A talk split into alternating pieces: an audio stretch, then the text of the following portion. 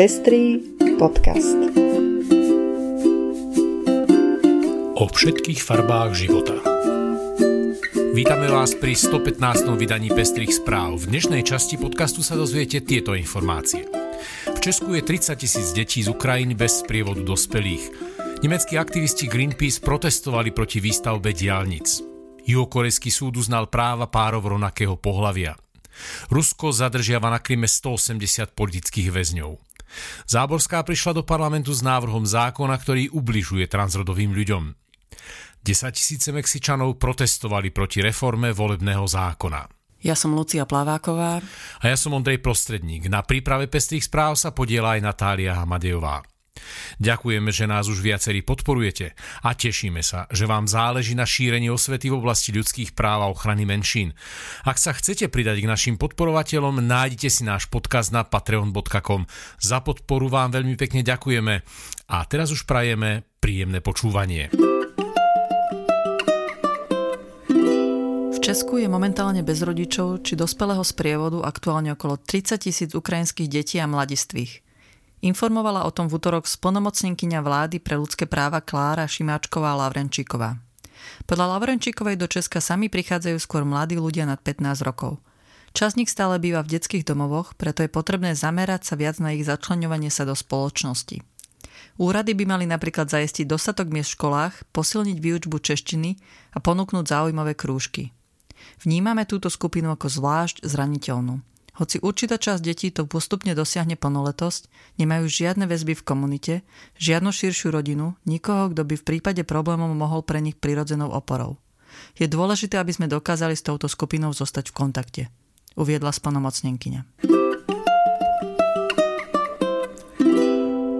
Aktivisti z organizácie Greenpeace obsadili v pondelok strechu centrály sociálno-demokratickej strany Nemecka v Berlíne, aby vyjadrili nespokojnosť s výstavbou diálnic. Na streche bola ráno približne desiatka aktivistov.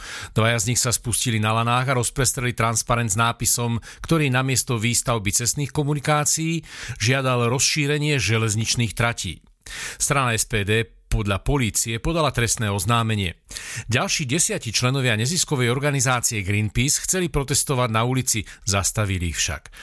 Na mieste zasahovalo približne 100 policajtov. Lena Donatová z Greenpeace pre DPA na mieste uviedla, že SPD musí s farbou von a držať sa svojich hodnôt. Členovia Greenpeace výstavbu diálnic označili za protiklad pokroku spoločenskej rovnosti a ochrany klímy. Na miesto diálnic je podľa nich potrebná dobre vybudovaná železničná sieť. Juhokorejský súd rozhodol, že s partnermi rovnakého pohľavia sa malo v súvislosti so zdravotným poistením zaobchádzať rovnako ako s pármi odlišného pohľavia.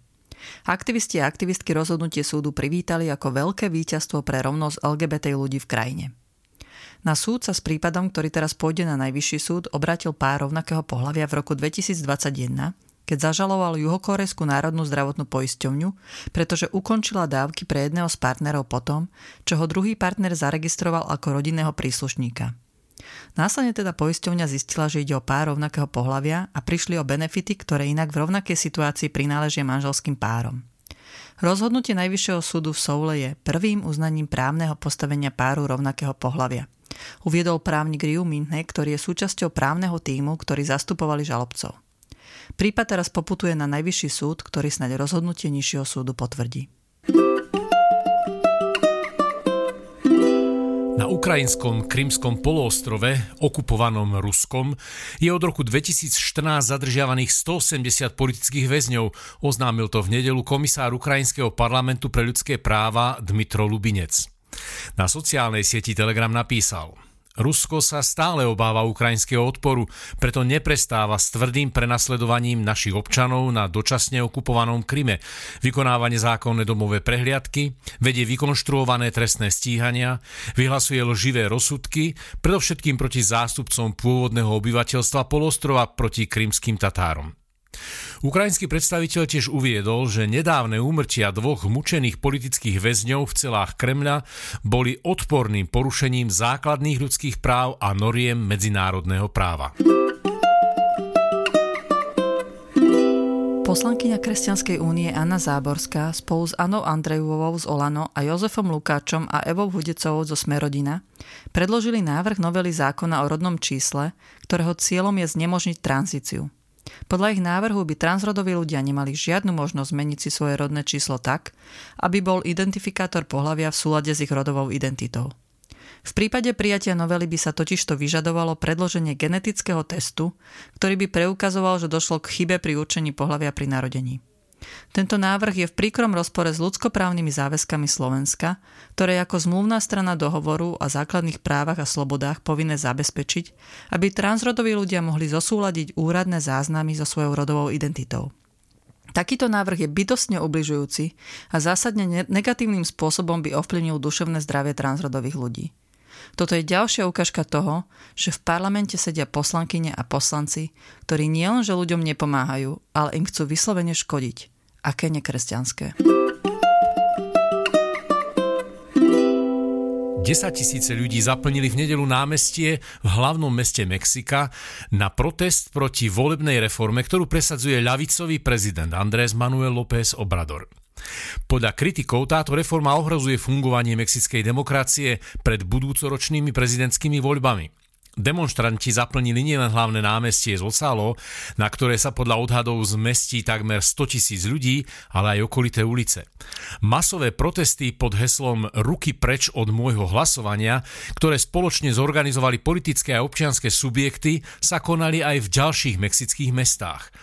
Kontroverzne vnímanú reformu, ktorá obmedzuje výdavky na fungovanie Národného volebného inštitútu, už schválil Me- Mexický kongres ovládaný vládnúcou stranou a k vstupu do platnosti je chýba už len podpis prezidenta.